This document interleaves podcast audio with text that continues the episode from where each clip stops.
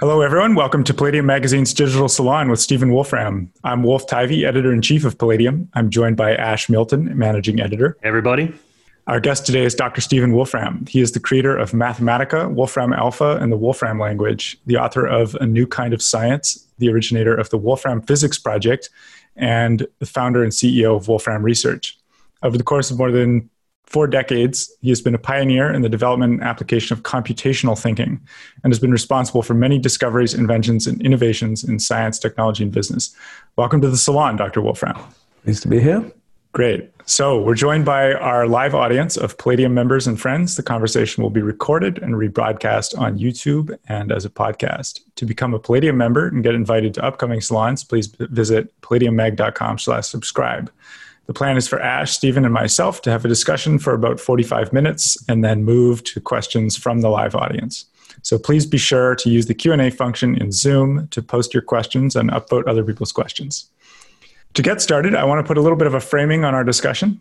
So our interest is in the institutional, sociological, and epistemological dimensions of Stephen's work. The big question guiding this discussion is therefore how, as a society, we can do better science and how to think about these things better, especially with focus on the human structures. So let's get into the first question. So, Stephen, you've now formally launched your Wolfram Physics Project, applying the computational paradigm you laid out in A New Kind of Science to fundamental physics. This is very different from the established, let's call it, mathematical analytic paradigm. What kind of questions do you think this new paradigm can answer in fundamental physics? How does it help us? Well, the basic question is, how does our universe work? And the thing we're trying to do is to find what the fundamental rules for the universe are. Mm-hmm. It's not been clear that there would even be fundamental rules for the universe. People imagined that back in antiquity. Mm-hmm. People kind of, when sort of mathematical science started to be done in the 1600s, there was sort of a new hope that there might be kind of a way to understand the whole universe. And there have been a series of times when people have sort of thought, we're almost there. We've almost got a kind of formal way to understand our whole universe. But so far it hasn't worked. And from the things that I've studied about sort of the nature of computation, I kind of got to suspect about 30 years ago, maybe there is a way to have even a quite simple rule from which we can basically generate or grow the universe. And so I tried doing various things, and I actually got kind of put off by the fact that my friends, the physicists, and I used to be one of them, so to speak, were like, oh, don't do that. You know, if you do that, it'll kind of blow up our whole field type thing. And so I decided, you know, why build a product basically where none of the customers want it? So I went off and have worked on other things for many years. And then about a year ago, I kind of had a sort of a small methodological idea that basically led me to think, oh, I better think about this physics stuff again. And a couple of young physicists started working with me. And then we started trying to figure out, you know, can we actually work out how physics fundamentally works? And the absolutely amazing thing is that it's clear we've succeeded. And, you know, there are many, many details, many, many things to figure out. But basically, if you ask the question at this point, sort of, what is the fundamental low-level machine code of the universe? We pretty much know how that works. And that's it's really exciting. And it's, you know, I keep on telling my co-workers in this area, it's not supposed to be this easy. You know, right. It wasn't, because what's happened in physics about 100 years ago, sort of two big paradigms for thinking about physics were originated. One is general relativity, Einstein's theory of gravity. The other is quantum mechanics. And those two paradigms that have been kept rather separate have both been really successful, but we don't know what's underneath them, or we haven't known what's underneath them. And what's become clear from what we've done is we now know what is the sort of low-level machine code that lies underneath those theories. And we're able to derive just an amazing amount of stuff about how physics has to work.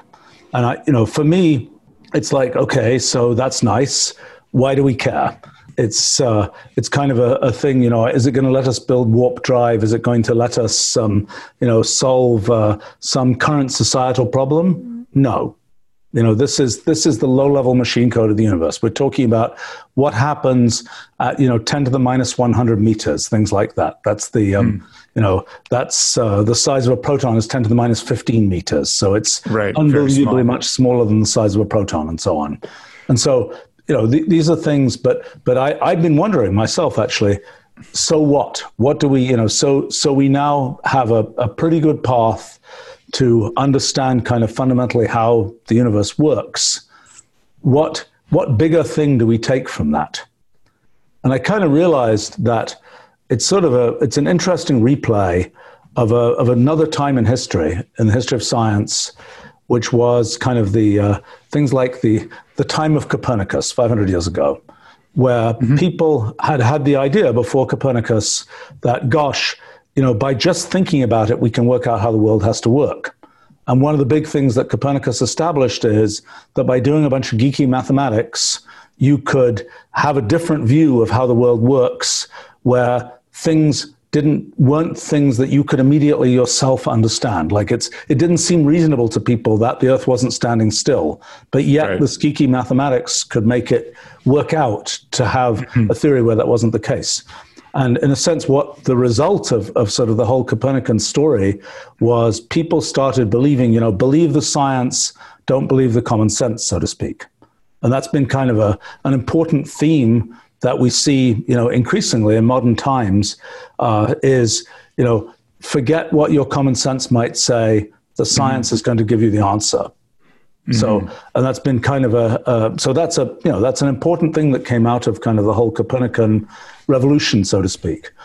The number of people who cared about the details of the actual mathematics that Copernicus did was very small compared to the number of people affected by that kind of philosophical shift. And so I've been sort of curious for what we're doing. I think the actual underlying kind of formal structure is really fascinating. I think it's really great. We can figure out a bunch of things in physics, but I'm not under much illusion that that stuff in and of itself is of great societal significance. I think what is of potential great significance is the realization that this kind of computational paradigm that we have is this is kind of the thing that says, people might have said, well, the computational paradigm is interesting, but, maybe there are other paradigms, et cetera, et cetera, et cetera. But if we know that that's how our whole universe works, it gives kind of a more serious grounding to, you better take this computational paradigm seriously. So the idea with the computational paradigm as compared to sort of the mathematical paradigm that we've been using for the past few hundred years is, in the mathematical paradigm, we're somewhat directly getting at these equations that govern the evolution of particles and forces and so on. But we're sort of measuring or discovering these equations somewhat directly. And your computational paradigm is more like we're taking a lot of guesses, systematically taking guesses at much lower level, sort of computational formalisms, and then seeing what results from them and seeing which ones produce the right sort of things. Quite. I mean, there's several different things. I mean, so mathematics is kind of a formal framework, and there are certain ideas in that formal framework, things like numbers, things like algebraic functions, things like calculus and so on. Those are, you can think of those as kind of building blocks for models of nature, and they've been pretty successful. But the question is, are they all you need to use to model the natural world? And the thing that I've long suspected is there are more general kinds of rules that you might use to model the natural world that work better than these ones that happen to be embodied in things like calculus. And so kind of the starting point for sort of the computational approach to really everything, not just, this the fundamental physics, is say, use different building blocks, use programs as building blocks to make models of things. And there's a more technical issue, which is, okay, so you ask, well, what kinds of programs? So the sort of the big breakthrough, I suppose, in this physics project is understanding what kinds of programs can lie underneath space and underneath time, from which concepts like space and time can emerge. But in the end, the important feature of the fact that it's computational and merely computational is the following somewhat technical thing. So there are things we can imagine a digital computer to do. There are things we can imagine, if you take whole numbers, and you are doing operations on them, there's certain kinds of things you can work out. In mathematics, we imagine that we can pick something X or something, and X can be an absolutely precise real number. It's not just an integer, which is a discrete thing. It's a number, 1.784266, et cetera, an infinite number of digits that say, that give you sort of an exact, precise numerical value. Well, one of the consequences of, so if you believe in that, the structure of the way we think about computation no longer works. And one of the questions is, in the universe, can you have exact numbers like that or not? And so the place where one first sees that issue is something which has kind of been around for a couple of thousand years, which is the question of how does space work? Yeah, so, is it continuous or not? Right, so like Euclid, his very first common notion when he tried to write down the axioms of geometry was, a point has no extent. You can put a point anywhere. Now, if you imagine, so you take that point of view, it's like space is continuous. You can put that point anywhere you want.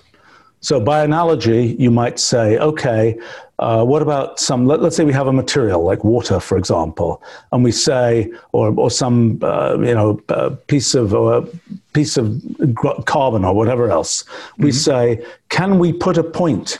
Can we have something anywhere? Well, the question would be, did you hit an atom or did you not hit an atom? It's the material is made from discrete atoms. So the question is space ultimately made from something like discrete atoms, or is space, like Euclid imagined it, where it's just this thing that can be described with mathematics? And one of the things that's come out of this physics project of ours is really good evidence that space is sort of made of not atoms of the kind that we make materials out of, but it's made of discrete things. It's discretized, so what it means to say that the universe is computational is ultimately to say that the things that are going on in the behavior of the universe are things which, with a sufficiently large computer of the kind that our computers are today, we can reproduce the universe. It's not obvious that will be true. Yeah, it's finite precision.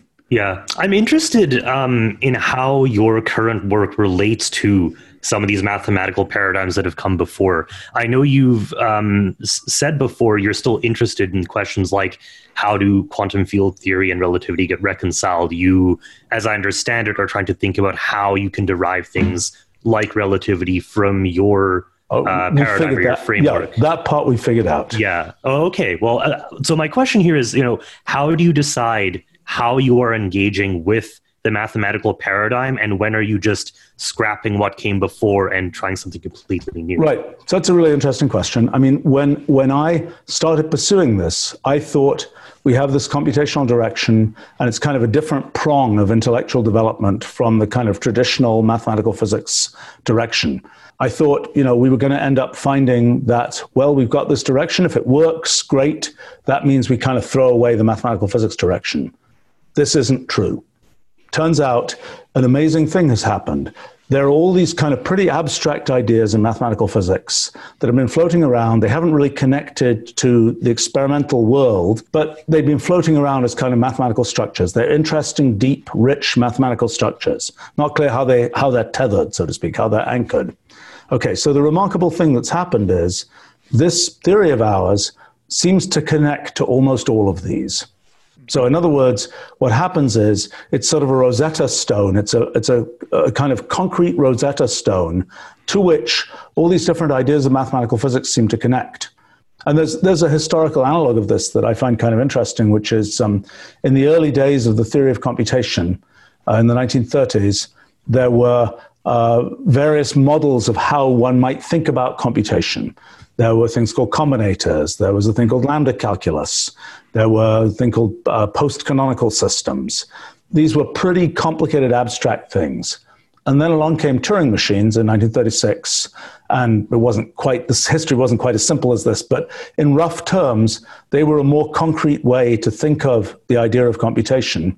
And it then turned out that all these other things that people have been thinking about were all eventually equivalent to that. And that's kind of what we're seeing now, which is really neat.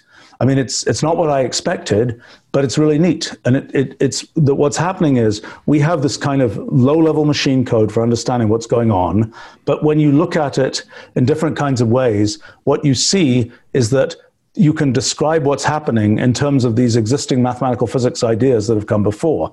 And that's, it's powerful because we can use all of that mathematical physics achievement. It also allows those mathematical physics ideas, you know, we can generalize many things which have been thought about there. We can give kind of a grounding for why is this true? And that allows those to advance further. And so this is the dynamic right now that we are starting to see happen and that I'm hoping will accelerate is people making all these connections. It's like, gosh, this is, you know, in some limit, this is string theory. In some limit, this is like loop quantum gravity. In some limit, this is like conformal field theory. So these convergences all these kinds of help you decide where you engage the pre-existing paradigms as well. Yeah. Well, I mean, as a sociological matter, you know, we just wrapped up our, we've been doing kind of a summer school about science and technology for 18 years now. And this year we kind of had a fundamental physics track, and we had, I don't know, 30 or so people in it who are all sort of physics type people. And we just wrapped that up, and we're just starting to try and map out kind of how that group of people becomes kind of the founding group for sort of this project as it goes forward. And I think that the it's an interesting question because, you know, okay, so, you know, I've worked in a bunch of different fields, and I've sort of ended up, for better or worse, being kind of introducing sort of big things in these various fields. And so the big question is, how many pitchforks are there that show up when you come into a field and you say, look, I've got some big new thing to say. And, you know, some fields are heavily pitchforked and some fields are not so heavily pitchforked. And I think the thing we're seeing in this case, which is quite interesting, is okay, so I should give a little bit of background. So about 18 years ago, I put out this book called A New Kind of Science, which is primarily about kind of the abstract idea of exploring the computational universe of possible programs and using that as a foundation to do science.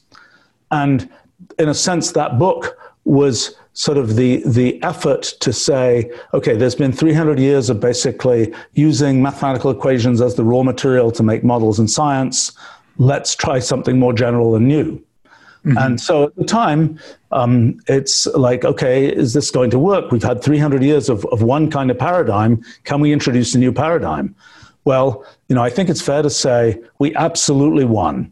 If you look at, you know, new models that people make of things today, only, you know, 18 years later or whatever, and there were other things going on at the same time as my book, which probably helped with this, the vast majority of new models that people make of things are not based on mathematical equations. They're based on programs.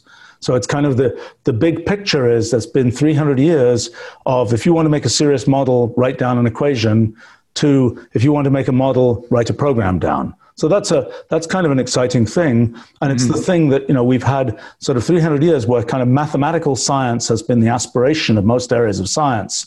I think now it's a kind of computational X that is much more the aspiration. So that's interesting. But when my book came out, one of the things, you know, there were pitchforks. And as I look back 18 years later, I hadn't really analyzed this too carefully at the time.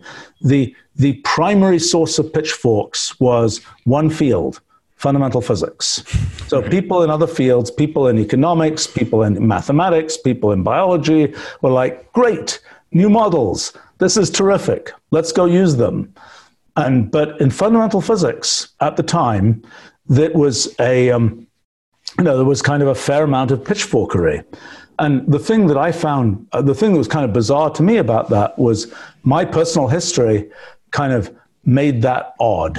Because personally, you know, when I was a teenager, I was a physicist, and I was a pretty successful physicist. I think the people were sort of a little bit I don't know, shocked when I kind of left physics in a sense and started working on these computational kinds of things. And they're like, you're a good physicist. You know, why aren't you going on working on physics? Well, I had the good fortune to kind of live through a time in the late 1970s when physics was kind of having a golden age, right. When, you know, there was a lot of new stuff that could be done. And it was really cool because, you know, I was a 16, 17-year-old kid, and I was writing these papers, and people still read these papers today because I was involved in the field at a time when it was kind of in this rapid growth phase, and, you know, lots of low-hanging fruit was to be picked, and I got to pick some of it. But then, you know, 20 years went by, and then the people who were sort of my colleagues, who were mostly a bit older than me, were like, oh, you know, you're coming to take all this computation stuff that you figured out, and you're going to come back into fundamental physics. Oh my gosh, you can't do that. Please don't do that. You know, it's going to blow up our field. You'd gained outsider status to a degree. Yeah, right. But it was so weird because it was kind of like I was the quintessential insider in some sense, because I knew the field well, I knew the people well. But what had happened was, at that time, physics had pretty high self-esteem.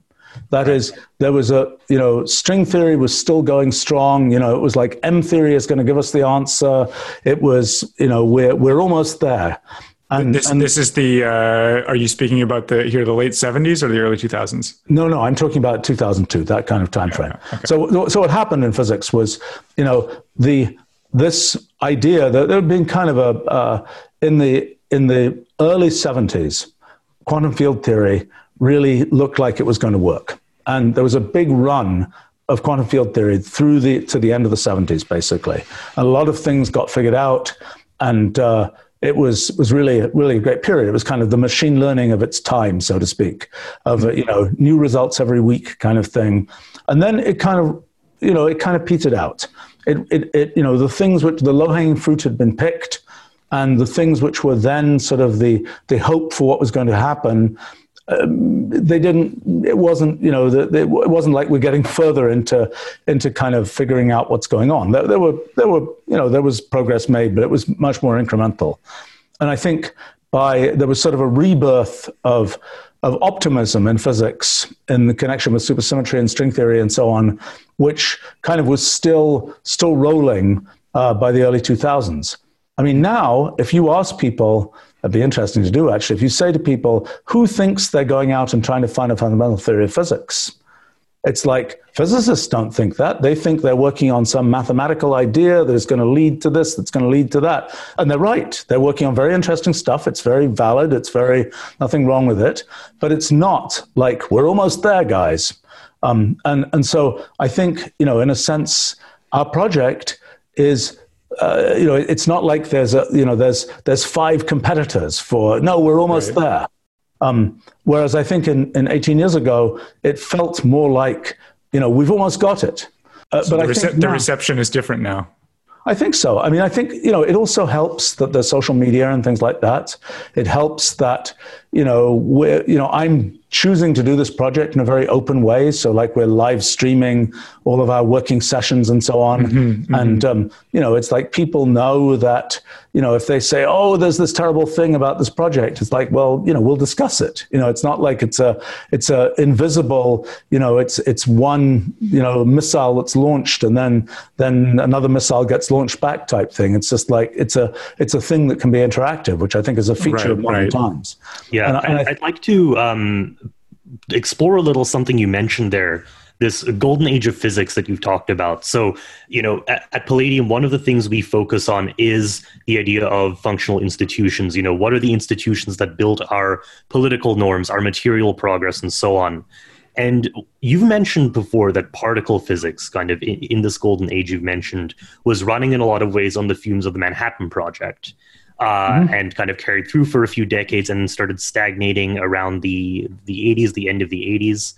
You had a lot of personal experience with this. You studied under Richard Feynman and others.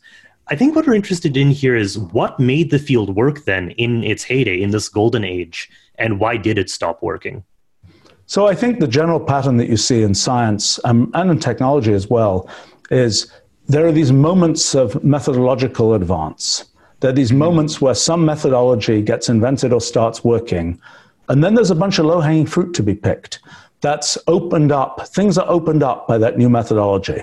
And that's kind of what happened in particle physics in the 1970s. This particular methodology of using quantum field theory and so on opened up. Now, what was the institutional structure around that that made that a fertile field? That's an interesting question. In other words, you know, there were physicists knocking around who were ready to kind of receive this new methodology, so to speak. And yes, a lot of the sort of the presence of physics was as a result of the Manhattan Project. And, you know, I knew many people who'd been involved in that. There was a kind of a general growth of physics. Now, it's a tricky, I think, that, you know, from my sort of experience and study of the history of science, I think these methodological advances are much more important than the societal structure that exists within these fields at the time when the methodological advance happens. I think it's really a question of now it's possible to do this. Now we have this idea that really opens up a lot of possibilities. Now, what can kill that societally? You know, it's funny because it's a big careful what you wish for situation, because what I think kills it is the size of fields. Mm-hmm. That is, at a time when, you know, when there are a bunch of, you know, when there's like 20 people working on this thing, you know, look at the early days of quantum mechanics or something in the 1920s, there were a limited number of tens of people working in this area. And then, you know, and you say, well, you know, everybody can kind of run along. It's very entrepreneurial. Some of what's done may be crazy. You know, some people, maybe there may be individual people who have all kinds of fights with each other, all these sorts of things. But it's a small, agile group. Okay, mm-hmm. Then the field is successful. And then people say, oh, there are, you know, 10,000 people who get their PhDs in this field, and we've got to have a professional society, and we've got to have, you know, funding channels, and we've got to have, you know, departments at universities, et cetera, et cetera, et cetera. Then what happens to the field? Well, it's a necessary feature of a big field that it has to have kind of, you know, all sorts of structure and checks and balances. And it's like, what does it mean, you know, when somebody enters the field and makes contributions, how do you assess the contributions? How do you pick the people to give the funding to? All these kinds of things. And I think this is the, you know, in a sense, the thing that slows fields down is when they get big. Because it actually becomes harder to innovate. You would think, oh, you've got more physicists, there's going to be more innovation that happens. But that's just not true.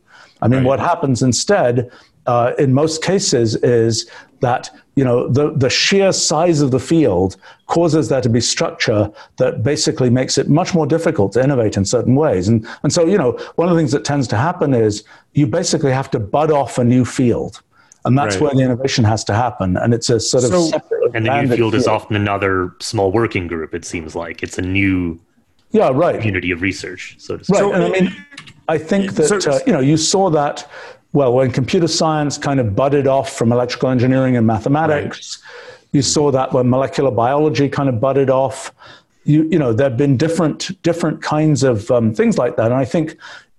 you know, in a sense, well, I consider that I made a mistake in the 1980s with kind of the field of complexity, which I think sort of incompletely and rather, you know, not very beautifully kind of budded off from other kinds of things. I mean, I was, you know, for me, you know, I had made a bunch of discoveries about kind of the basic science of how complex behavior can arise from very simple systems, very simple sets of rules.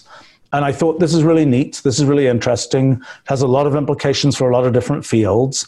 Let's, you know, build this new area of science that is all about that. And I think in retrospect, I made a sort of a structural mistake, which was that if you look at a field like mathematics, there is a field of pure mathematics. There's a field where you just do mathematics for its own sake. Right. Then there's the applications of mathematics, where it's like, well, we're going to use mathematics in economics and biology and medicine and whatever else. But those are separated from this core field of mathematics for its own sake. And what I failed to do, I think adequately, was to kind of sort of encapsulate complexity, or whatever it should be called, you know, kind of studying the computational universe as a pure field for its own sake. And was it just not mature enough at the time, or how did you make that mistake?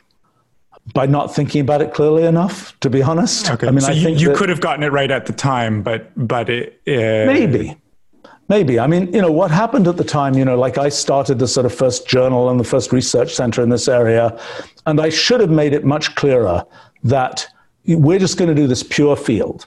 You know, but people, there's a lot of pressure to say, let's do applications. Look at all this cool stuff you can do in economics. Look at all this cool stuff. You know, you can work out the, you know, hypersonic reentry of the space plane with this, with these kinds of methods. And it's like, and by the way, that's where a bunch of the funding for things comes from, because if you're going to invent a new field that's a pure field, it's like, why would you do this field? This field is a pure abstract intellectual field. Why would you do that? Well, you do it because, oh, it's got these applications here and here and here. Now, if you look at the history of things, you know, mathematics was really lucky, because mathematics managed to squeak through as a pure field of intellectual endeavor, kind of on the back of education. So it's kind of like the fact that there are people doing now, you know, another field that could have squeaked through was logic. Back in the Middle Ages, you know, people would learn mathematics, they would learn logic. Logic didn't get sort of the applications that mathematics got in science, and logic didn't, and that meant that it didn't kind of have the selling points for education that, that mathematics had, and it kind of fell away. And it didn't become kind of the sort of, people couldn't justify sort of just working on that as a pure field. Now, I think that, you know, for example, in the things that I've studied about sort of the computational universe, it's very interesting, because when people do a kind of good foundational piece of work in studying the computational universe, they figure out something about some weird, tiny little abstract system. I know deterministically one day the thing they figured out will be picked up as a model for something, and it'll be important. And so, for example, one of the things that I found amusing, you know, I studied these things called cellular automata, and there are 256 of the very simplest kind of cellular automata. Okay. And so for a while I still had paper files, I used to have a file folder for each rule number. And I would just put in, you know, when there was a paper on an application of rule 18, I would put it in the rule 18 file folder and so on. And there were, you know, what was happening was these were extremely minimal models.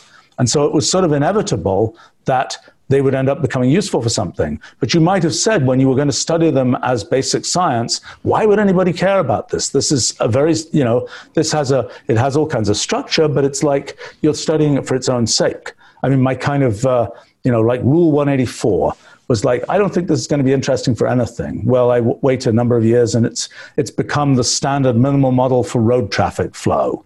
And it's like, okay, that's a, but the fact that it existed and we knew a bunch about its properties and we understood a bunch about it was why it was able to be picked up for that application. And, you know, so in a sense, that's a, you know, we've got nice examples of where by studying the most basic science, we are having the sort of highest leverage things figured out that can then later flow down into applications. But selling that as a thing on itself, that's difficult. And I think that, you know, in other words, to say, we're going to study this basic thing, and 20 years, 30 years, whatever from now, this thing will flow down into something important. You know, I think that the... that's hard to judge. It's hard to judge, but, you know, honestly, it's if you're in the, you know, a thing that has been very clear to me is, you know, there's a certain aesthetic of simplicity which makes that possible, and it's kind of deterministic, actually, if you kind of know what you're looking for. But at the time, you know, this was mid to late 80s, it was like there was no way that one could, I mean, I probably should have made a bigger effort to just say it's really worth doing this as basic science. But the justification for basic science, you know, in society is pretty complicated. I mean, in other words, why should you do it? Why should a society do it? And, you know, what I've noticed is the sort of there's a principle. If you have an area, if you have an entity that has sort of a monopoly in some area, and there's a basic set of questions about that area, well, it's in the interest of that monopoly to explore those basic questions, because that monopoly is the only thing that's going to benefit. So this was what happened with Bell Labs. It's what happened with IBM for a while. It's like, you know, if you are sort of the, you know, you might as well investigate transistors because, you know, yes, other people can probably use transistors, but, you know, if you're running the telecom infrastructure of the US and so on, you're going to be a primary beneficiary of even basic research. Right. And I know, you know, even in my own company, for example, you know, there are things about mathematical algorithms where I pretty much know, you know, we're the only folk who have sort of the distribution channel and the you know, the positioning to make use of things which are essentially basic science advances. And so and that's through Mathematica and Wolfram Language. Yes. Yes. Yeah. Yeah, I mean, so, yeah, so going back a little bit on, what we were just discussing about like how these fields kind of get started and justify themselves, especially in the beginning. I guess to synthesize, it's the major payoff is sort of over the long term, right? You're doing basic science, it pays off in the long term, but it needs to have some niche at the beginning that allows it to get started, right? Because that's one of the theories. So, for example, take cybernetics as an example, right? You know. Cybernetics was killed by its niche, okay? So its niche was control theory, which is a perfectly valid, sensible area of engineering, but the lofty goals of cybernetics were completely squashed by kind of, you know, the practical applications of control theory and so on. And I think having too good a killer app early on is actually very damaging to basic fields. It wrecks your focus.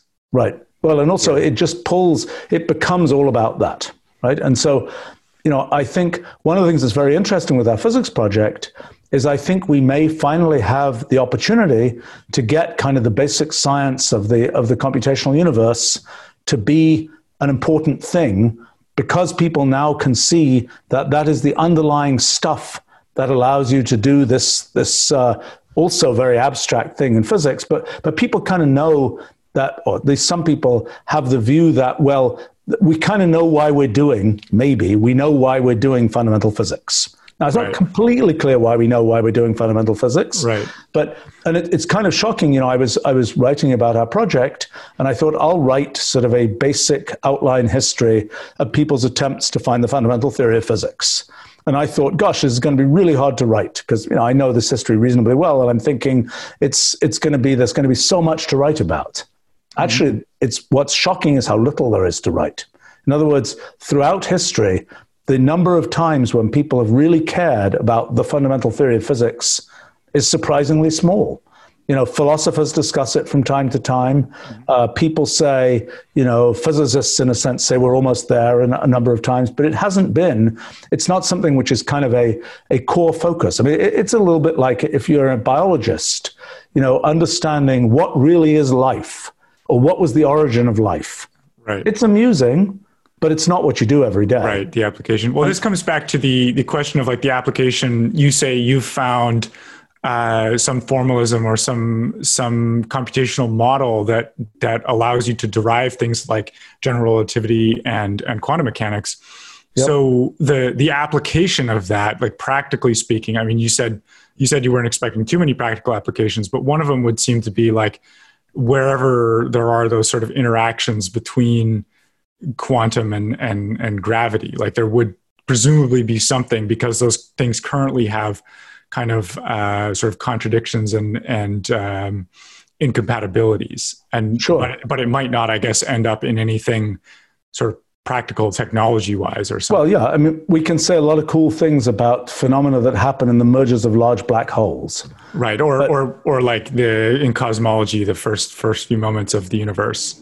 Presumably, yeah, that's probably have interesting things to say about that. But the problem is, we don't have any. You know, I don't have a pet black hole. I mean, right. It's abstract. Yeah, right. I mean, these are things that are very interesting. And, you know, and it's sort of a question for a society. It's like, okay, you know, it's like we're climbing the Mount Everest of science. You know, where maybe we'll, you know, I don't know how long it will take us to kind of get to the summit, but, you know, I think, you know, one of the exciting things, I think we're on the right mountain now, so to speak. Right. And the question is, how does society value, you know, how what is the importance to society of reaching the summit of this particular intellectual mountain? And, you know, one can certainly, there's a certain kind of pride of achievement that a society can have of, gosh, look at this amazing thing we figured out. I don't know how far that goes. Yeah. I think that, you know, one of the things I found interesting is the engagement that we've had from kind of what I might call the general public, so to speak. Mm-hmm. I mean, people seem interested. And people seem, you know, I think that people are interested at the level of sort of a philosophical level and at a almost an experiential level. I mean, like these live streams we do where we're just doing, you know, working sessions talking about highly technical mathematical physics and so on. People seem to find those interesting. I mean, it's kind of a, it's a, you know, you're getting to see kind of something which people never usually see, which is actual science being done kind of in real time. Right. And especially right at that, at the root of a new field where often the most interesting parts are being done. Right. Yeah. Right. And so I don't really know, you know, I think it's a, it's, I hope sort of good entertainment in some sense. It's kind of fun for us. It's kind of, you know, it keeps one a little bit more focused, and it's kind of interesting that to realize that, you know, these crazy things we're thinking about, it's like people are watching, people are commenting, you know, we're recording it, et cetera, et cetera, et cetera. It's kind of, actually we're about to dump on the world 700 hours of recordings of all of the kind of working sessions that we had, you know, working up to the announcement of this project. But you know, it's, but I don't completely know what to do with this. I mean, it's kind of like, it's an interesting thing because we're kind of letting people see inside the process of science. And, you know, what consequence does that have? I'm not sure yet. I mean, I think that, you know, does science become, you know, is science a branch of entertainment, so to speak? Right. And this is kind of coming back to the niche question. This is sort of the niche you're currently riding on, is it's entertaining, at least for you and the people working on it. It's inherently interesting, but then also for a bunch of people watching and so on. But coming back to your note that sometimes a killer app actually ends up killing the field, are you worried that if this finds like too fruitful of an application in physics, that it might end up coming back and sort of killing the more general idea of this computational paradigm, or taking it astray for too long? Let me distinguish a couple of different things. Sure. Okay, so the computational paradigm that is leading to computational X for all fields X, that simply is the dominant paradigm of the century. And there's nothing we can do will mess that up. Right. Now the question is, that is like saying mathematicals, the idea of mathematics was a dominant paradigm of the science of you know, the 20th century, for example. And, but that is a little different from talking about kind of the pure mathematics itself. The computational paradigm, and, you know, I've spent the last 40 years or so developing this kind of computational language to express computational ideas to make it possible to do computational X. I mean, I kind of view a lot of what I've been doing with Wolfram Language and so on. It's like making a notation for talking about things computationally, in sort of the same way as mathematical notation made a notation for talking about things mathematically. And that's a very practical, very kind of broadly applicable thing that sort of nothing we do in our fundamental physics project or studying the computational universe, it's not really going to derail that. What studying the computational universe is doing is it's providing sort of basic science underpinnings for the kinds of things which will eventually trickle down into the computational X fields for all X, so to speak. Just as pure mathematics has provided things which eventually trickle down into the mathematical science fields. So it's sort of a separate branch. And so the question is, you know, in that separate branch, is it going to be the case that there's sort of killer apps for that sort of pure basic science area that kind of derail it? You know, I think I kind of learned from my earlier mistakes. I mean, I think, you know, we'll do what we can to prevent that happening. I think that the thing that is sort of encouraging in a sense is that we're just starting to see. So we got this definite sort of approach to models of physics. And what we're realizing is that actually you can sort of take idealizations of that model. So you have a model which is itself kind of a very abstract thing, but you can take sort of simplifications of that model and study those to understand some features of physics, but those simplified models can be studied on their own. And those are kind of some of the raw material necessary to kind of study the sort of basic science of the computational universe. I mean, I think that it is really an interesting thing that, you know, at what point will this sort of, you know, I know perfectly well that, you know, there are 100,000 good PhD theses to be written about kind of the basic science of the computational universe, which will ultimately have high leverage and have, you know, the sort of a trickle-down effect. But how do you get there from a kind of institutional point of view is interesting. I mean, the thing to understand about the computational paradigm is, for example, when it comes to education, it's probably the first major new paradigm to have come into existence since the beginning of public K-12 education. So it's been, it's about 100 and something years old. And, you know, you study reading, writing, arithmetic, and so on.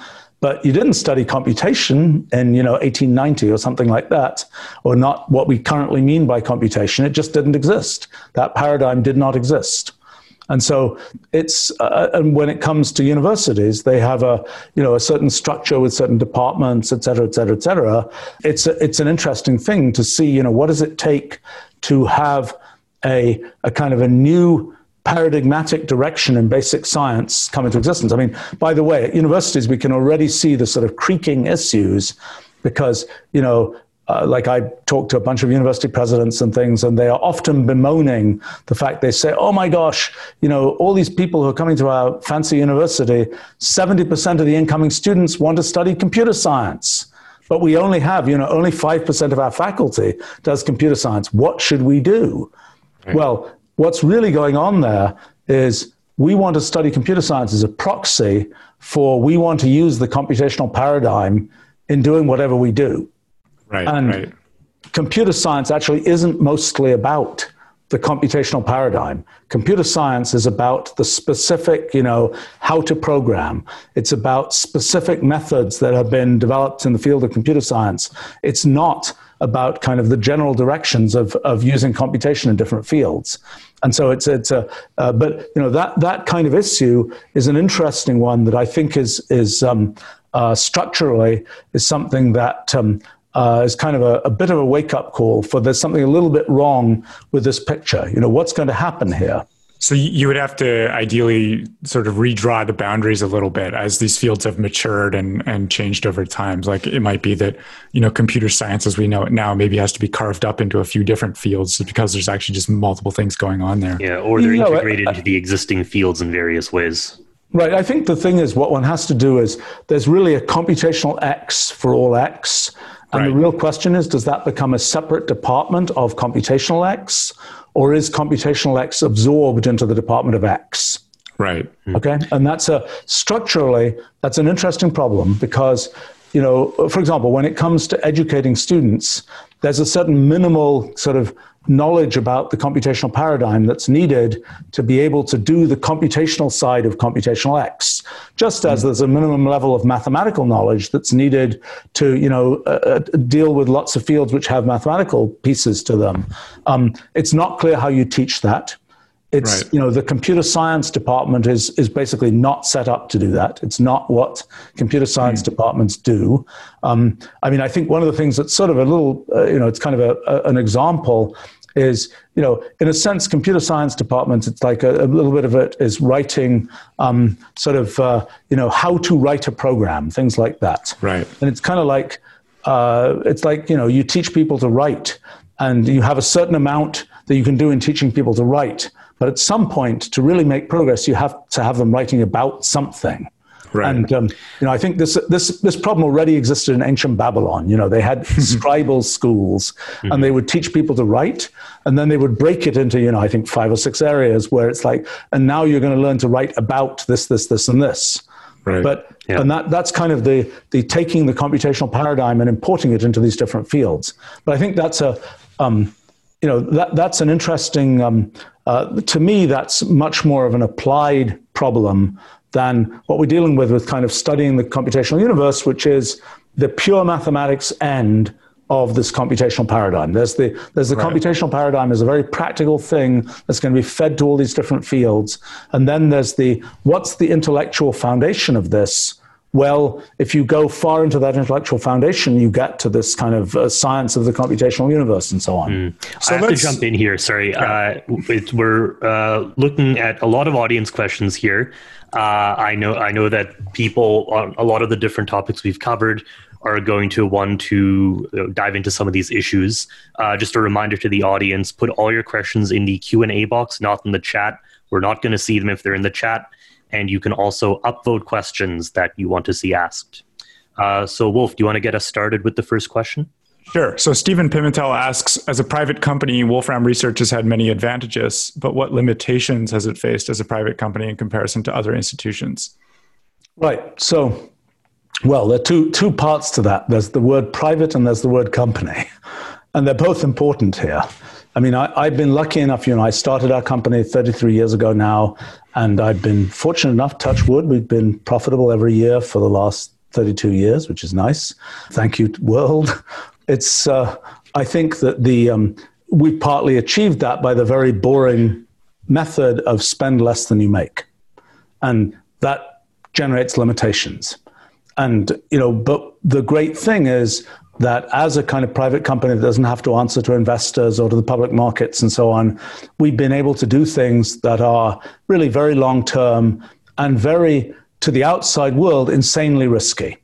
So, lots of projects we've done, people would have said, like, I don't know, building Wolfram Alpha, for example, people will have said, you just can't do that. It's, people have tried it, it's just not possible, et cetera, et cetera, et cetera. I was in the fortunate position that the only person in a sense that I had to convince was myself. And, for me, it was like, I think we're going to be able to do this. So let's go ahead and try it. And I think it's been great that we've been able to do things that have 10-year, sometimes longer time horizons. I mean, in a sense, and that we've kind of only had to answer to ourselves, so to speak. That's been a really good feature. The disadvantage is, I have sort of set things up. So we really are focused on, making great products, doing great and interesting R&D, rather than sort of maximizing the commercial side of the business. I'm always, it's been a complicated trade-off, because it's like we could have made, 100 times as much money probably by focusing on, and you talk about killer apps and their effect on science, same thing in our sort of technology area. There are things absolutely we could have done where it's like, yes, absolutely, we can double down on this thing. We can really push this hard. It just happens to be intellectually pretty dull as far as I'm concerned, but it would have made us a bigger company. So I think that the thing that's just great about a private company is you kind of get to make your own decisions and your own mistakes. The other thing that's great is that it's a managed entity. So at a university, for example, it's like nobody tells the professors what to do. I've seen many people at universities, friends of mine, they get tenure, they go, there's a big struggle to get tenure. And then it's like, well, I guess I just have to figure out what I'm going to do now. And, there are cases where it's like, if some manager just told you a little bit, hey, you should go in this direction, you would be very productive.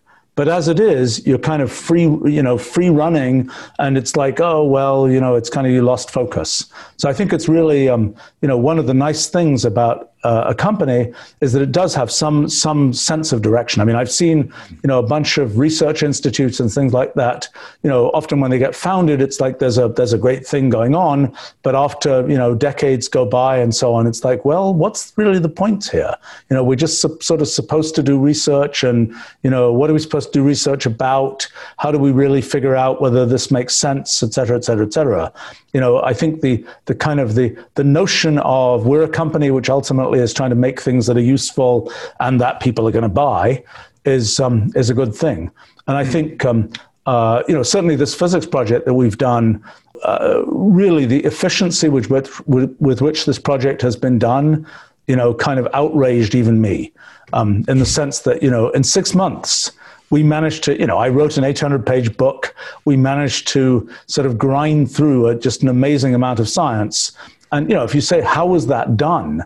Well, there's some smart people working on it and all that. But also we have this whole structure of, of things where we built a lot of automation in our technology, but we also, have project managers, and we have, things where when something gets, we have some structure that allows us to sort of make progress. And that stuff doesn't tend to exist in universities because, for example, in a company, It was, you know, people who've been like in the academic sector, they come to work at our company and they're like surprised that, you know, this, I don't know, the system administration group is like, their goal is to make people at the company as productive as possible. It's like, that's shocking, because in academia, it's like the role of the system administration group is often to sort of make the system administration group have a good time, so to speak, because there isn't really a, you know, there isn't this notion of, you know, we're trying to make something here.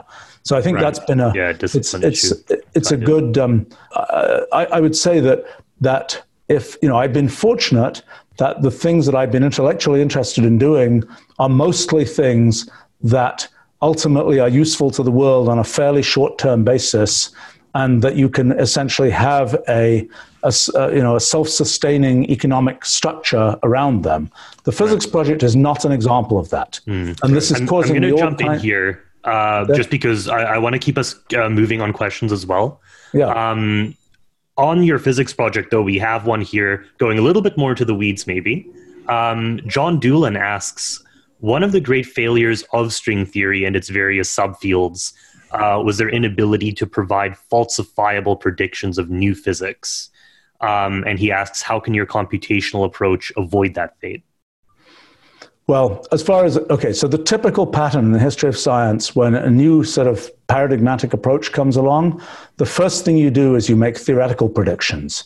That is, there's a lot of stuff that's already known. Do we reproduce what's already known? We're primarily at that stage right now. The fact is that typically in theories, one of the dangers is to think you have too many predictions that are sort of experimentally verifiable too early. Like, you know, Einstein with his theory of gravity came out in 1915.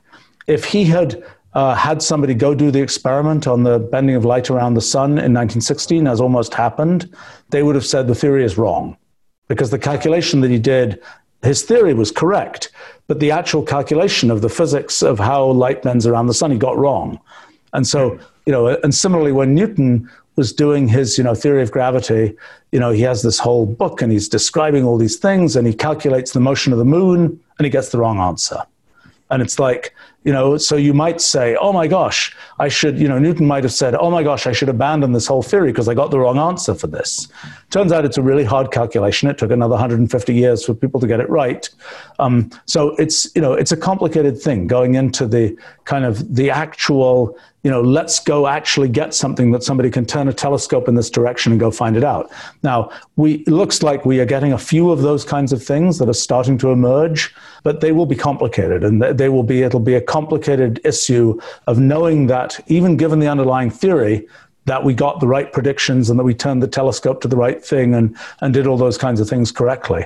And I think it's one of those things not to rush. The important thing right now is theoretical predictions. And one really interesting thing that's happened is, well, this methodology that which I call proof by compilation. So it's basically, there are fields like general relativity, theory of gravity, in which people calculate things like the merger of black holes. But how do they actually calculate it? They actually calculate it by using numerical simulations on computers, et cetera, et cetera, et cetera.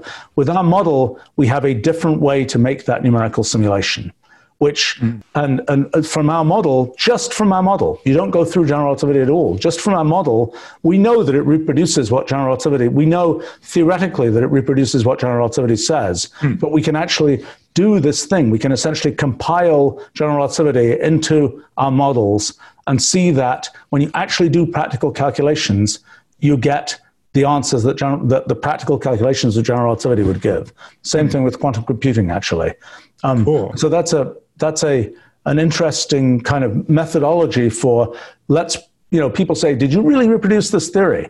Well, let's take the way people actually calculate things in these theories and let's show that directly from our theory, we can go do those fancy calculations independent of going through this fact that we know it reproduces that sort of intermediate theory. So let's move on to another question. This one from Samo Buria. He asks, what has been the most surprising experience with your public approach to science so far? Do you think it might result in better transfer of scientific culture? It's an interesting question. Let's see. Surprises. Well, I would say the level of engagement of the public and their level of conceptual understanding of what we're doing is higher than I expected. In other words, things that I thought were conceptually pretty complicated, people are getting them. Mm-hmm. Even though the mathematics and so on, the formal developments, they don't know anything about that necessarily, but they're getting some of these conceptual things that I thought were quite hard. And I would say that that's one thing. Another, there are some details, like one bizarre detail, I don't know what to make of it. Well, okay, I had no idea there were so many kind of amateur scientists who have thought about fundamental theories of physics. That's a weird phenomenon. It's kind of like, it's weird, and it's kind of, it's a little bit upsetting to me at some level, because it's like people are putting this effort into this, but they just pretty much ignore 20th century physics, which puts you in a huge disadvantage. It's like, what we're doing is leveraging all that fancy stuff that was figured out in 20th century physics.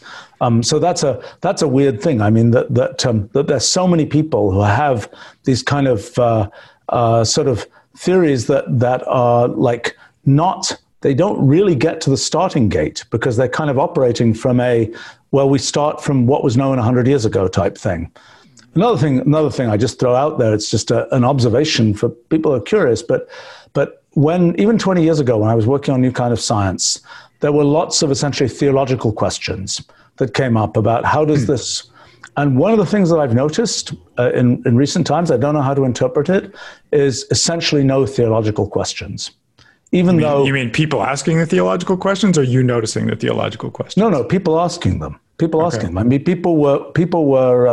Even though, in fact, what's really interesting to me is a lot of the logical development of the early theologians is fascinating in terms of thinking. If one actually thinks we've really got the fundamental theory of physics, we really know how our universe works.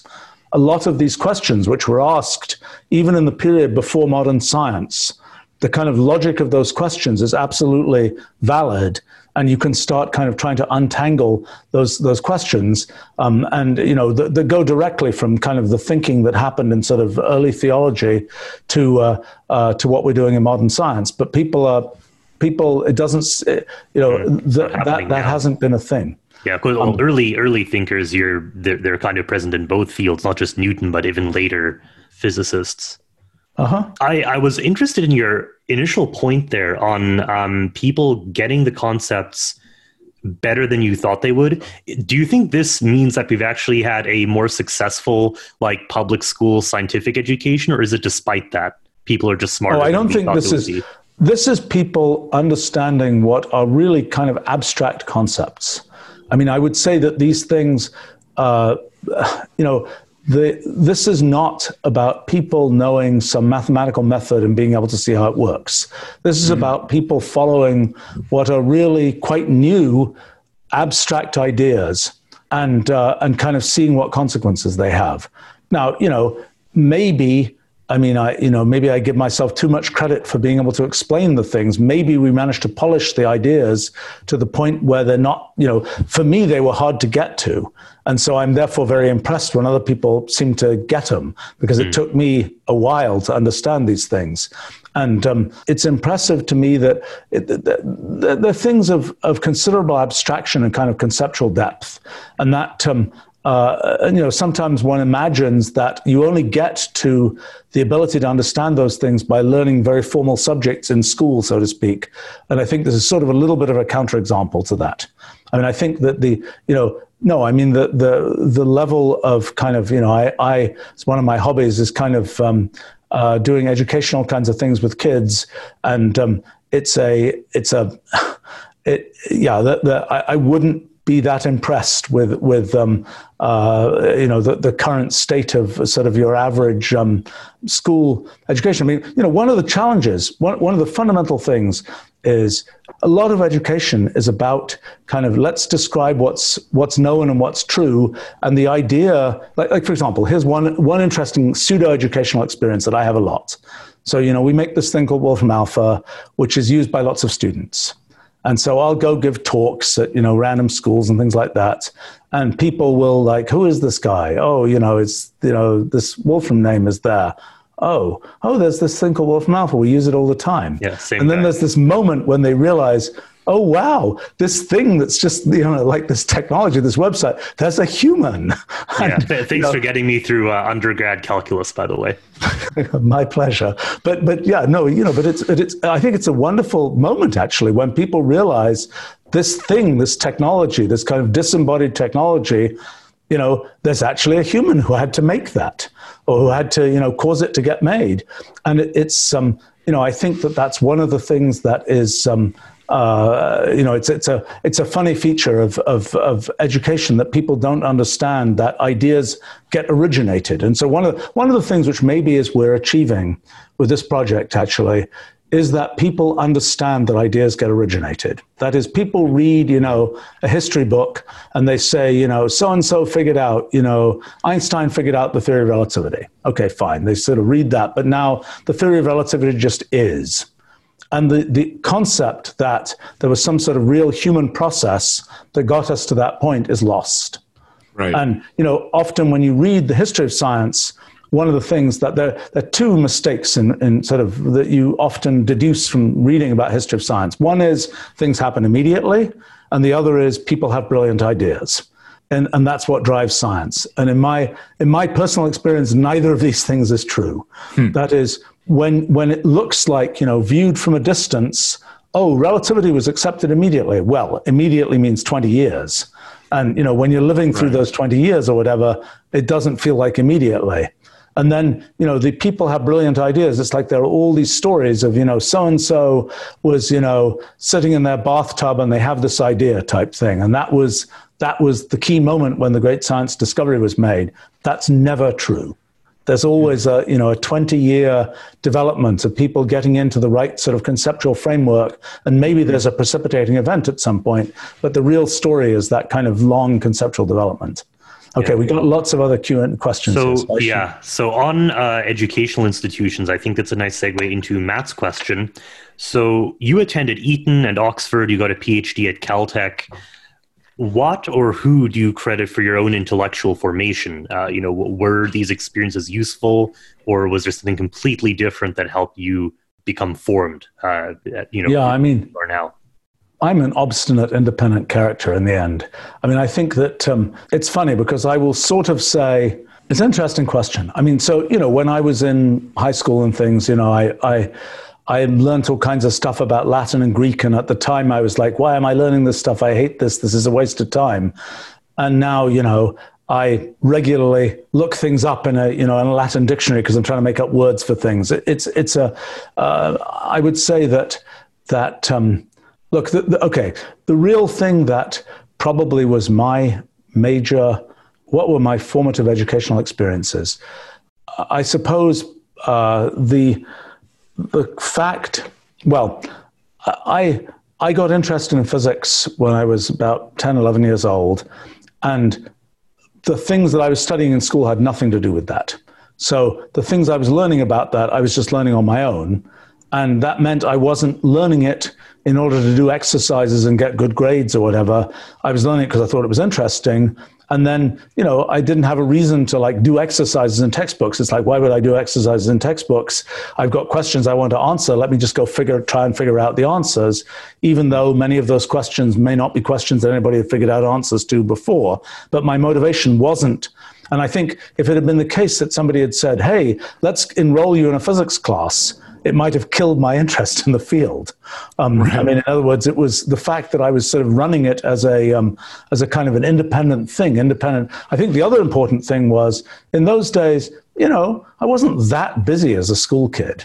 I mean, it wasn't, you know, in modern times, you know, I'm often amused that, you know, I'll interact with high school students and so on. And it's like, you know, I'm the CEO who's doing a bunch of stuff, but I seem to be a lot less busy than your average high school student.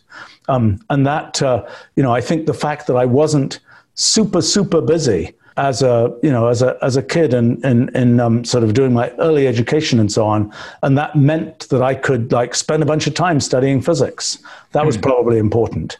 I think subsequently, you know, it always helps when you go to sort of top places because you kind of the set of expectations about what's, you know, what kinds of things are possible go up. I think also in the fact that, you know, I got to know lots of the, you know, I read lots about physics, and there were all these names in the, you know, so-and-so's effect, so-and-so, the so-and-so theorem, et cetera, et cetera, et cetera.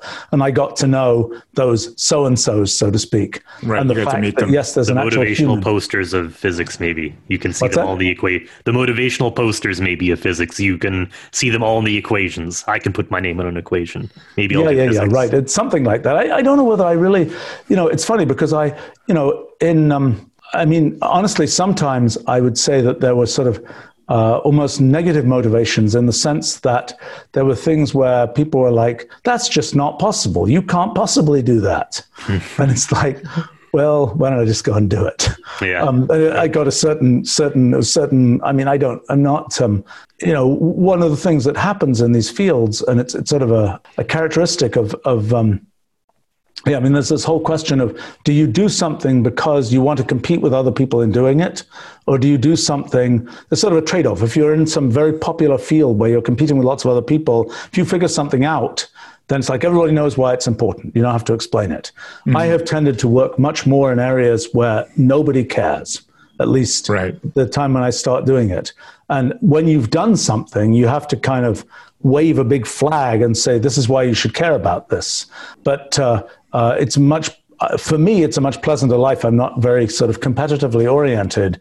So it's, you know, because I suppose I'm too egotistical to be competitive, in a sense, in the sense that I like to feel like I'm doing something unique, right? If it's a competition, it's like, I know there's somebody else doing the same thing. It's like, why am I doing this? And so it's, but it's an interesting question. You know, I think probably the very fact that my kind of education process early on kind of stayed out of the way of the things that I was really most interested in was perhaps the greatest contributor to that. But of course, I learned a bunch of things. Like I learned, you know, a bunch of stuff about, you know, writing and you know, and even like lots of kind of humanities like things. I learned just because I went to schools where that was sort of the emphasis. And even though at the time I'm like, why do I care? It's turned out that that's been pretty useful over the course of time. Great. So how about a technical question? So Sam Hammond asks, what's the relationship between your theory's hypergraph and the ER equals EPR conjecture, which suggests the geometry of space-time is emergent from quantum entanglement? Oh, that's complicated. There's probably a crisper, more technical answer to that you can find on our website in the Q&A section.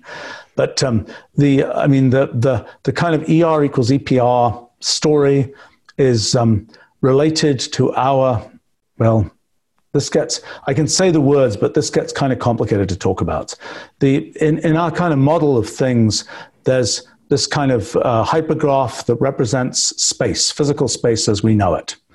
There's this thing we call branchial space, which is essentially the space of entangled quantum states.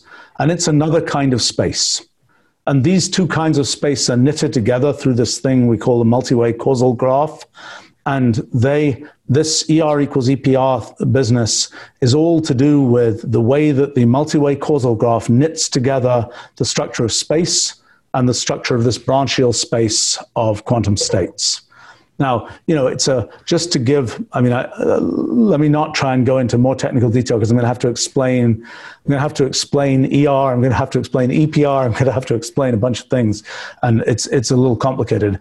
But you know, it might be interesting to understand perhaps that space, as we experience it, in our model is kind of knitted together out of these sort of atoms of space. It's a little bit like how, you know, you have a fluid like water. It's got a bunch of discrete molecules in it, but the water as a whole behaves like a continuous fluid. Sort of the same kind of thing that's happening in space. And so one of the questions is, of all the things we see happening, so in our model, the only thing that exists in the universe is space. And everything that we experience is some kind of detailed feature of space. So all the particles are, you know, their structures in space, et cetera, et cetera, et cetera. And so one of the slightly shocking things about the current kind of estimates from our theory is, if you ask all the things that we experience, the electrons, the quarks, all these kinds of things, the experiences we have in the world, If we look at this underlying hypergraph and what it's doing, to what extent is it putting its effort into delivering the universe as we experience it? Well, it seems like about 1 part in 10 to the power 120 of the effort put into the evolution of the universe goes into stuff that, in a sense, we care about. And all but that 1 part in 10 to the 120 is all to do with the knitting together of the structure of space. So basically, most of the activity of the universe has to do with knitting together the structure of space. And this kind of ER equals EPR quantum entanglement thing, it's all kind of connected to the knitting together of the structure of space, knitting together the structure of quantum entanglements. They're all kind of connected together. And yeah, so the answer is, and in terms of the formal connection between our stuff and ER equals EPR, some people have been working on that, and it's rather beautiful, actually. The whole ADS-CFT correspondence, which is one of the kind of achievements of mathematical physics over the last 20 years, 25 years, seems like it is a story of different projections of this multi-way causal graph into physical space and into branchial space and so on. It's a great example of where this sort of low-level machine code that we have provides kind of an explanation and a justification for something that one's seen in traditional mathematical physics. Interesting. So just to get into a little bit more detail on how your theory actually works, from what I understand, you have this evolution model over this graph of points, right? So you have some kind of notion of discrete points knitted together with some kind of edges, and then the evolution causes like a structure to emerge from that, and then somehow sort of 3-dimensional space as we experience it is just coming out of the topology of how the points end up connected together after the fact? Well, they don't quite get to topology. Topology requires that you have information. All we have is information about these sort of atoms of space. How is one atom of space connected to other atoms of space? That's all we know. We don't know how, you know, to get topology, you need things like faces. You need to know that these 3 edges are the edges of a triangular face. Oh, okay. We don't have any of that information. So the way that you get sort of emergent structure, emergent spatial structure, is a little bit more mathematically elaborate. And the mathematics to really nail this down simply does not exist yet. And it's something where essentially what we have to invent, or what I hope other people are going to invent, because it's quite heavy lifting, is so calculus, as it's practiced, is about things in integer numbers of dimensions. We say, you know, there's univariate calculus, 1 dimension, there's multivariate calculus, multiple dimensions, but it's always, and we always, at the end, when we look at space locally enough, it looks like a little piece of standard flat Euclidean space. Well, what we end up with is these things where that just doesn't happen.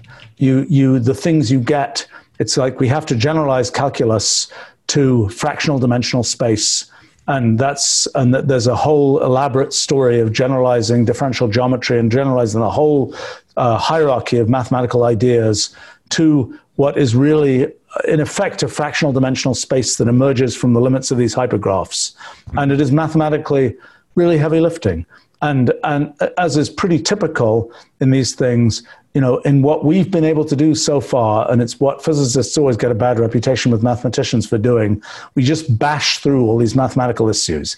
And there are all kinds of, you know, like I think in getting to some of the more elaborate things we have to do, we have to take like a dozen limits of, you know, the size of this thing is large compared to the elementary length, small compared to the size of the universe, large compared to the distance, the average curvature of this, et cetera, et cetera, et cetera. Now, in the end, it probably doesn't matter, because if you have 10 to the 400 things, knowing in detail how the limit works doesn't really matter, because 10 to the 400 is a really big number. Mm-hmm. But when you're trying to do the formal mathematics of it, you can say, well, how do we know that this limit commutes with that limit, and how does this work? And those are really good mathematical questions. But, you know, what we're doing is we're kind of a little bit, you know, we're figuring things out. And the fact that we can do computer experiments is kind of critical, because, you know, what we might wonder, is this mathematical theorem true? We can just do an experiment and find out a bunch of sort of empirical evidence for what's going on. And it's kind of a future work to kind of tie down. And by the way, when we talk about tying things down, I mean, for example, the second law of thermodynamics, a fundamental thing discovered 140 years ago or something now, the tying down of its mathematics hasn't yet happened, even though it is absolutely assumed throughout physics. So, you know, this process of mathematically tying things down isn't a process necessarily required to make sort of forward progress on the physics of things. But in any case, you're asking, I mean, the problem is the full stack. So this is one of the difficult things, is that the sort of full stack of explaining how different parts of physics arise from these models of ours. I think I am down to being able to do it in about 45 minutes with a reasonably technical audience. Yeah. So asks a related question to what you mentioned here. Like, would you describe the computational approach as brute forcing science in terms of, you know, its application to the material world and some of these topics we're discussing? Not really the way that we're using it here. I mean, that is, there is a sense, I mean, it's complicated because the kind of use of computation in this paradigm, okay, so when you do computer experiments, yes, there's a fair amount of brute force involved there.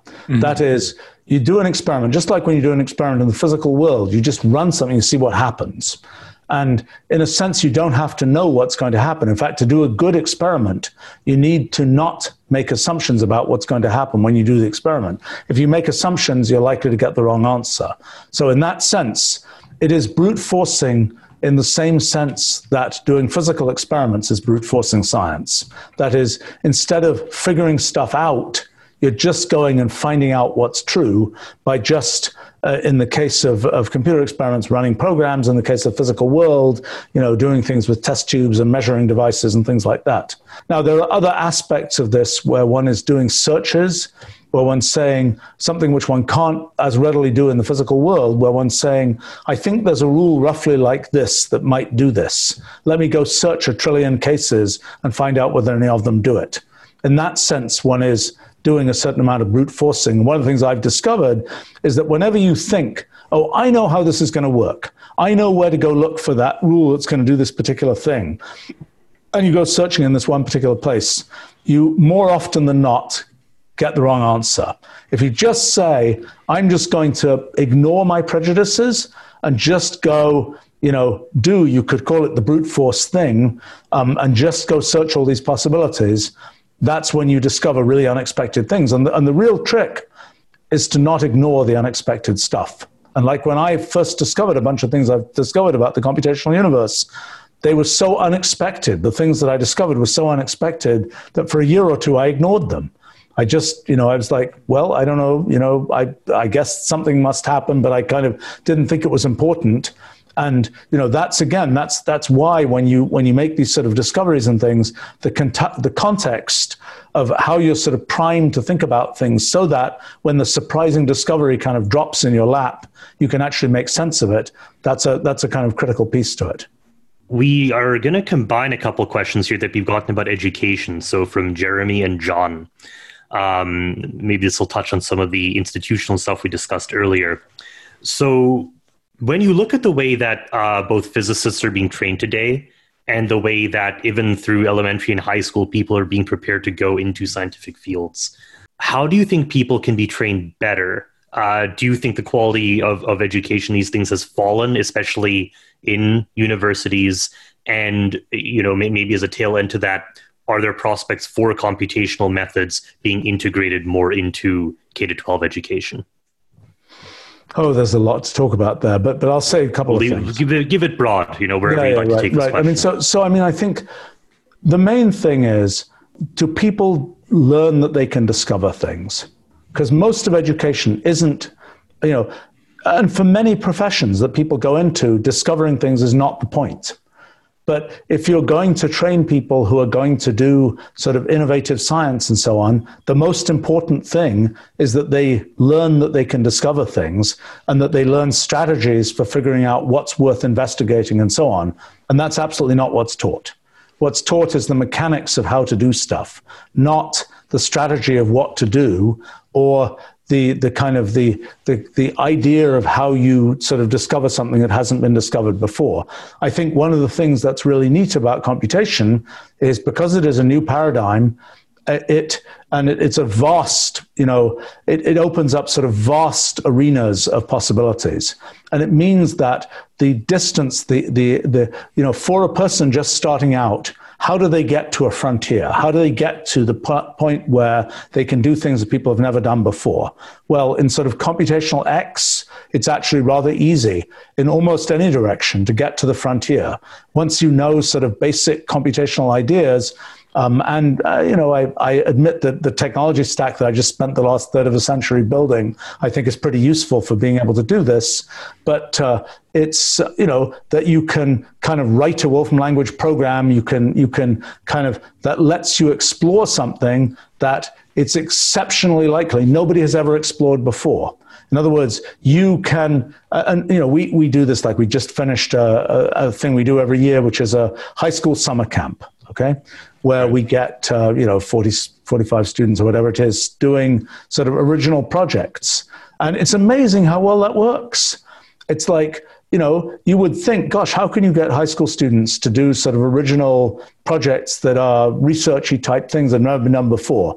Well, the answer is there's a secret weapon, which is let them use computation and let them use kind of the kind of technology stack we built, because it's a new platform that lets people sort of see further than has been seen before. So I think that's the, in terms of what's possible in education, I think the giving people the idea that they can do things that have never been done before, that's really important. We now have tools that get you to that frontier much more quickly. I think that a lot of education is wound up with things like assessment and so on, and it's much harder. If the thing you're trying to educate people about is the strategy of picking the right problem to study, I have no idea how you assess that. It's not a very good multiple choice, right, question answering thing. So that's a few thoughts about that. We've discussed the notion, I know previously on these salons, of apprenticeship, almost like rather than just going through lecture and learning material, it might almost be more useful to perhaps operate in the kinds of working groups we discussed earlier. And, there's a lot of process knowledge, a lot of skills that cannot be taught in a classroom, strategy of how to think about problems and so on. Like, do you think that there's any possibility of those kinds of educational norms occurring in the scientific world, especially now with the disruption that we're seeing from COVID and so on? Well, I mean, the summer school that we've done for the last 18 years is basically like that. Mm-hmm.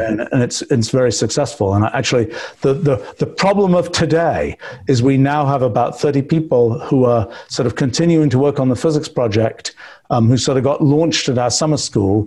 And we are literally today wondering, okay, so how do we set this up? Because we've basically got, I have friends who are professors and they're like, oh my gosh, I've got 4 graduate students and it's killing me. How am I going to deal with that many graduate students?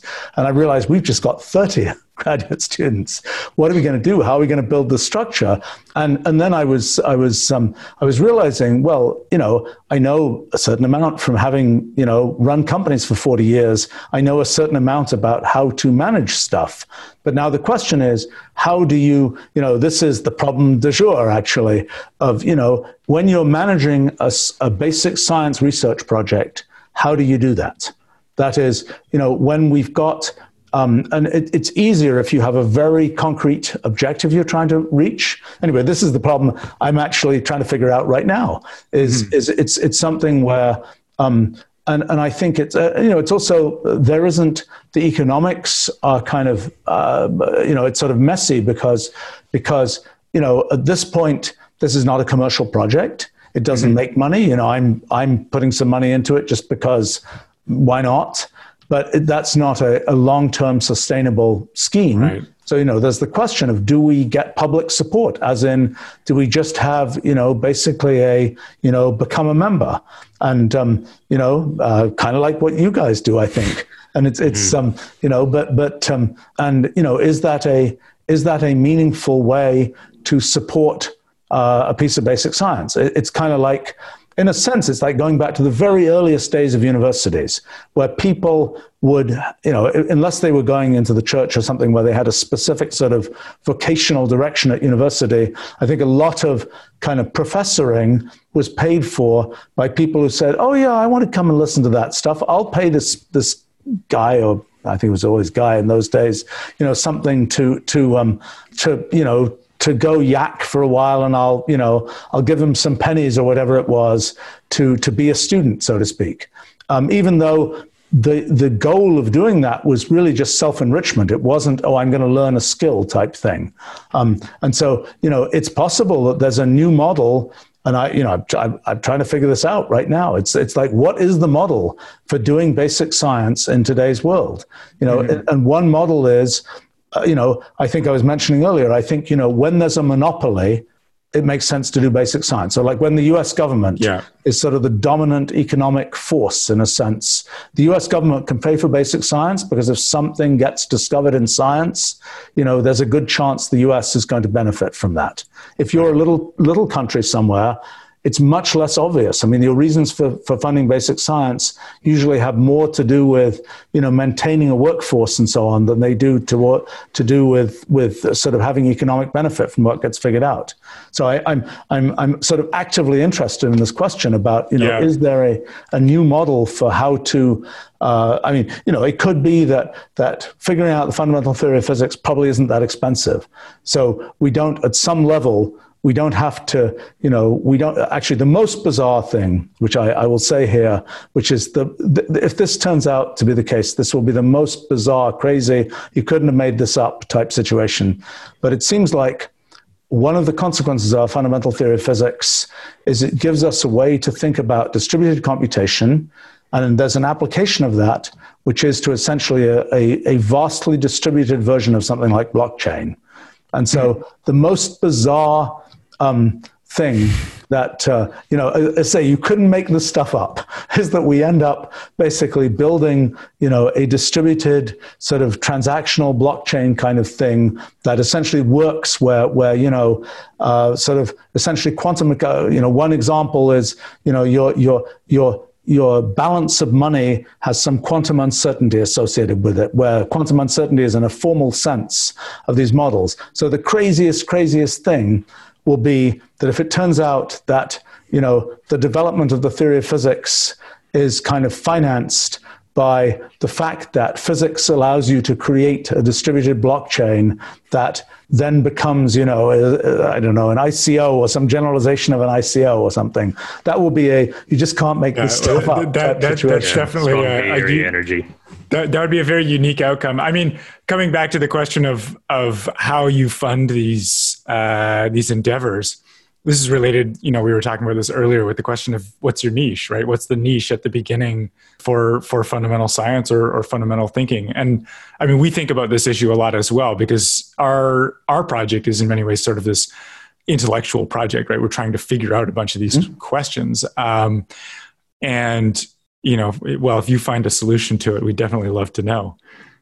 Yeah, I mean, I think this is the challenge of you know, what is intellectual work worth and to who? Right. And at different times in the history of civilization, there have been different models of whether it's, you know, and there's been different levels of interest. And I don't think there's ever. You know, there are these moments, and I've been fortunate to be sort of a beneficiary of one of these moments where sort of the world of intellectual ideas collides with practicality. And that's happened in the practical thinking about computation, computational language, things like that. That's a place, you know, the things that I think about designing computational languages, the things I do there, I have sort of a matrix in which some idea, some pretty intellectually basic idea that I come up with, it immediately turns into, there's this pipeline where it turns into a product and where people can actually use it. And that's, you know, there are these moments in intellectual history where there's been sort of this intersection between sort of the practical and the intellectual. I mean, I think we see that I don't know. It'll be interesting to see, when AI ethics develops more, will there suddenly be a big market for all these people who understand the philosophy of ethics, so to speak? There are these moments when there's sort of a collision between these things. And in the case of fundamental physics, I'm not really seeing right now that, it's like fundamental physics is interesting, but it's like, it's also... for example, a good example of the sort of collision of fundamental physics with other things was the Manhattan Project that we mentioned earlier. Right. Was like, who cares what, how the nucleus works? And, that was cool, but nobody, in a sense, you might not care. And then there was this, sort of huge application for it. Right. I think, unfortunately, I think that the sort of scale of the physics that we're now doing does not favor that type of, in other words, we might say, yes, we can imagine how to make, warp drive for a starship, but sorry, you need to have a collection of 10 black holes to do that. Right. We don't have, we just don't have those available, so to speak. Yeah. Well, this is a good place to wrap up. I think we're out of time. Dr. Wolfram, very much thanks for joining us. This was a very interesting discussion. We loved talking about this stuff. Definitely learned a lot. For the audience, you can find Stephen's latest work at stephenwolfram.com. Special thanks for all of our Palladium members and audience for the great questions. To become a member and get invited to our upcoming salons, please visit us at palladiummag.com/subscribe. And remember to subscribe to Palladium Magazine on YouTube and follow us on Twitter at Palladium Mag. With that, thanks everyone. We'll see you next time. Thanks, guys. Good stuff.